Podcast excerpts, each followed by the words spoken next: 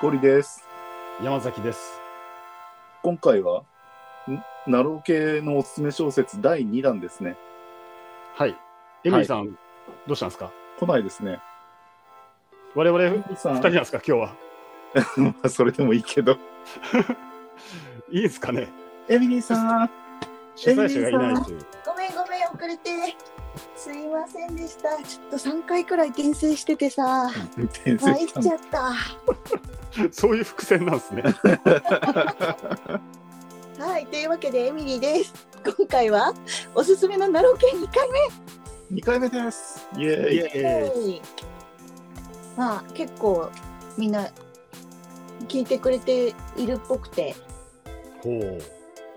結構と素晴らしいいですうね視聴者数でもないですけどね てんてんてん。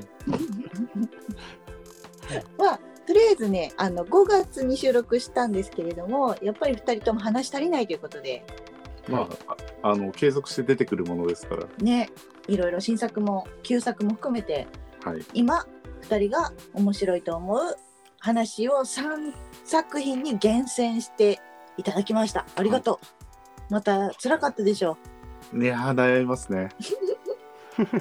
う悩みまくったでしょこれはね、好きなものが多すぎてね。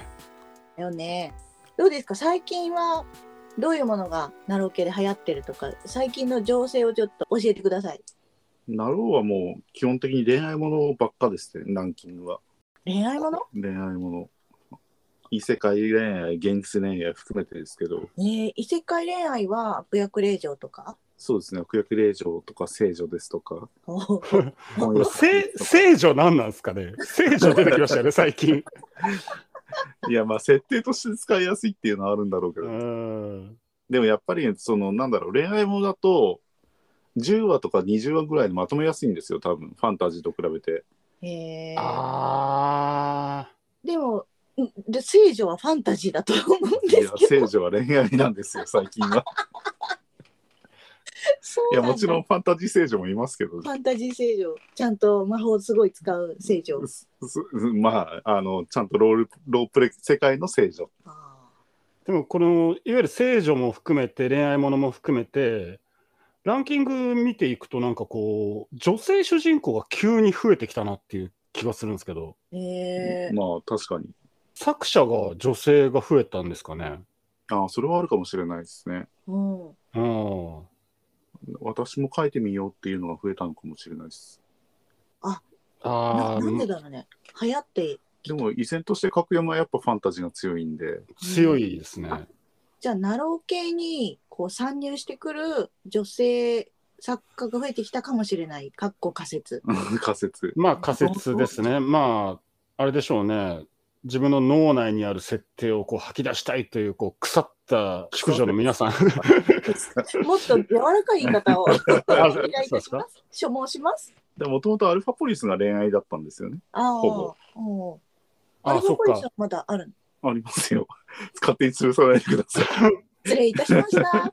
アルファポリスと同時連載してるみたいな人が増えたんですかね。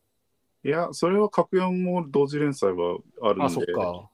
個人的にはやっぱりさっきの短編作りやすい。で、あの、一時期ちょっと流行った、一回短編出しといて、売れたらある程度の話数を稼ぐっていうパターンもあったんで、わあ、なんすか、そのなんかジャンプで読み切りで様子見とい て、ヒットしたら 連載するみたいな、デスノートみたいな商そう売で。すね。ちょっと前まであったんですよ。あの短編版と長編版みたいな。あ俺も結構、そういうの読んでますね。へえ。ちゃんと第1話が短編としても完結してんだけど、みたいな。そうそう。でもそれファンタジーじゃちょっと厳しいんですよ、やっぱり。あ、そうう。ん、設定もりもりの第1話にしないと厳しいですね。そうですね。だからやっぱりそういう意味では作りやすいんですよね。恋愛系なるの。ほど。まあ、今回私紹介するのもね、やっぱりね、女性主人公ありますよ。ああ。こちらもありますよ。お、あそうですか。じゃあ、ちょっと早速行ってみましょうかね。はい。はい、えー、では、おすすめのナロー系、一作目から、えー、まず山崎さんが一作目喋って、ゴリさんが次に一作目喋ると、交代交代で進めていこうと思います。お願いします。お願いします。お願いします。お願いします。山崎さんの一作目は何ですかはい。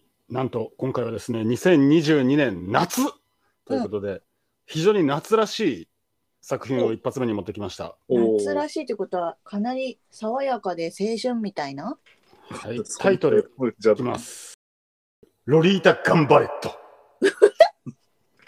これ夏っすか趣味マダン少女と同国の獣っていう ね。もう内容としてはもうね、血しぶきが舞い、はい肉片が飛び散り、臓物がこぼれ落ちるという非常に夏らしい、本当だホラー的な要 素だ、そうですよね。まあ、えーホラーもやっぱり夏ですし、やっぱはいサメ、サメ映画もやっぱり夏じゃないですか。あ確かにこの前上手やってましたそういうことで、 やっぱり夏らしいですね、こういうスプラッターのは。えもう一回タイトルいいですかロリータ・ガンバレット。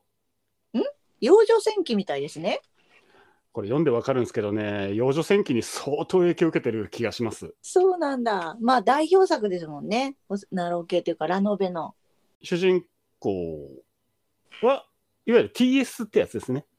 TS TS 女。性か男性かトランス何転生するときに男の子が女の子になっちゃったとか。あーそれが TS って言うんだ、うんそうです、そうです。専門用語出たえ、前回説明してませんか、これ。説明してないです。はいあ、してない。してない です。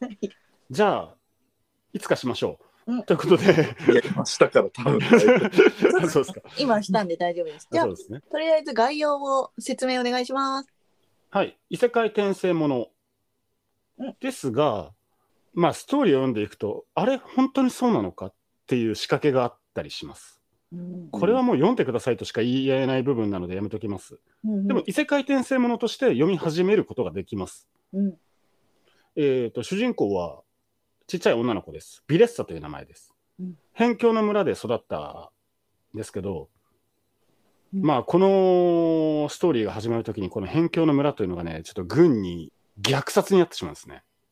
スプラッタ要素 はい、で双子の姉とも恩師とも離れ離れになりいろんな紆余曲折を得て敵に捕らえられた彼女はその中でね古代の魔導異物と出会いますこれはつまり銃ですきたこのファンンタジーはいこのファンタジー世界において銃を武器に無双する少女の話 ですでいいねこの銃っていうのは魔導異物魔法で作られてるんですけど特徴がありますお万物ルテンって言っていろんな形に変化できますわあうんチートじゃんチートなんです二丁拳銃にもなり狙撃銃にもなり連想機関銃迫撃砲にもなるわあすごいさらに面白い設定としては、この銃、万物ルテン、これね、主人公が勝手にディードって名前をつけるんですけど、おこいつには AI が搭載されていて、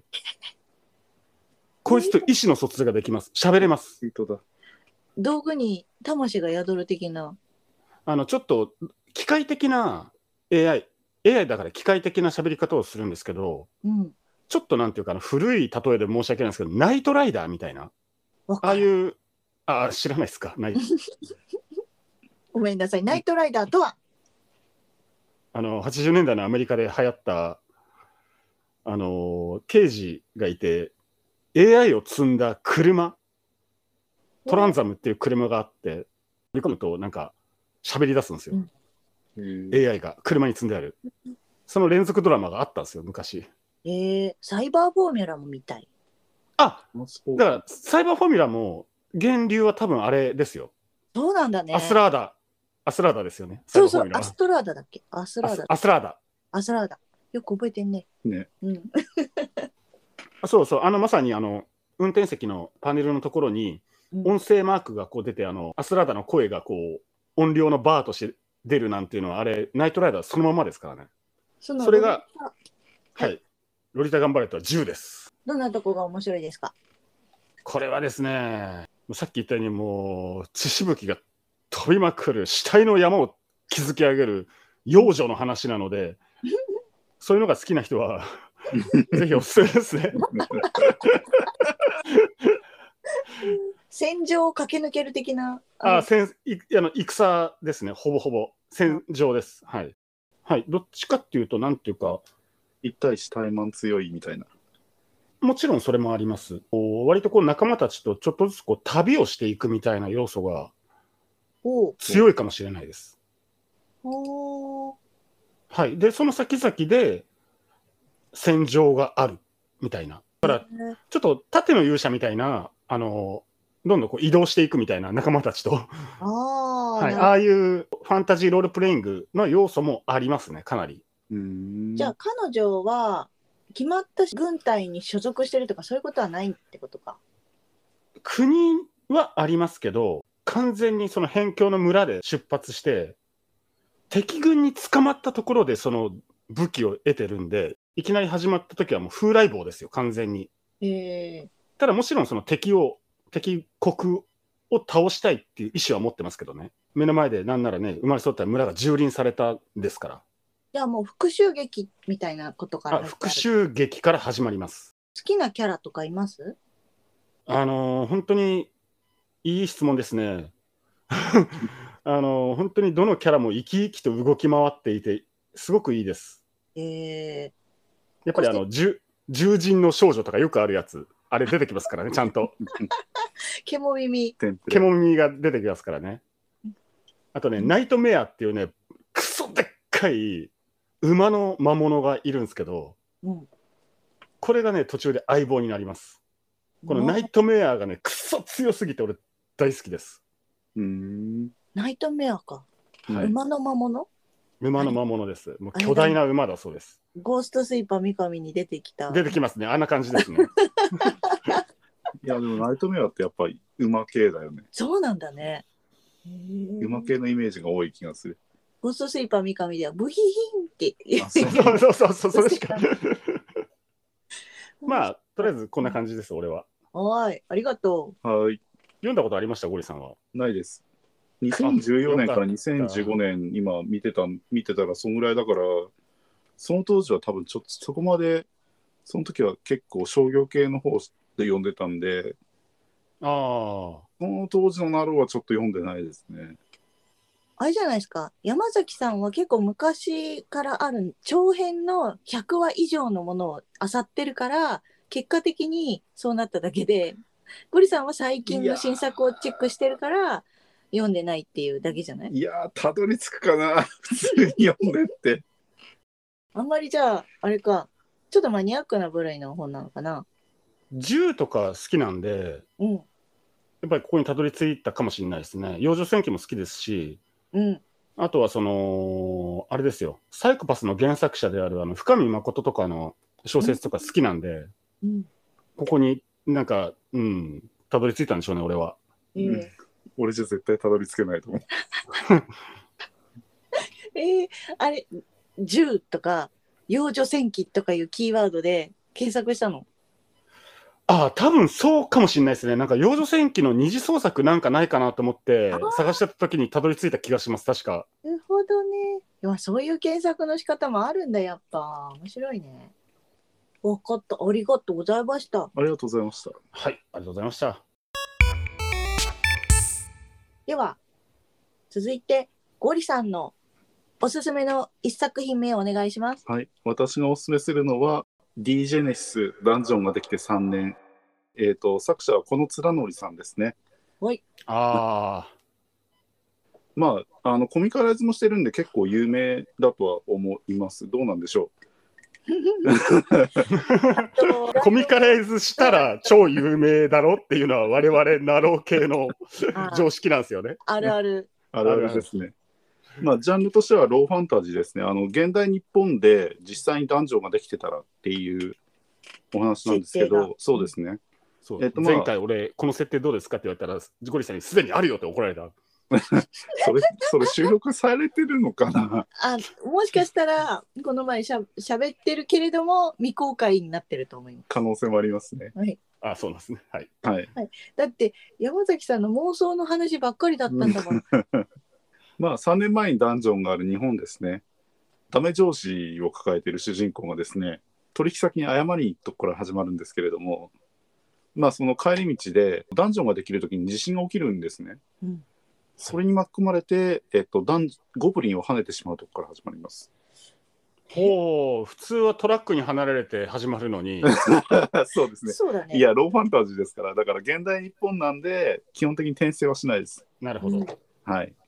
で、まあ、それでゴブリンを跳ねた後に、まあ、D カードっていうダンジョンカードをもらって、それのままスタートするかと思ったら、そこにたまたま資材があったんですね。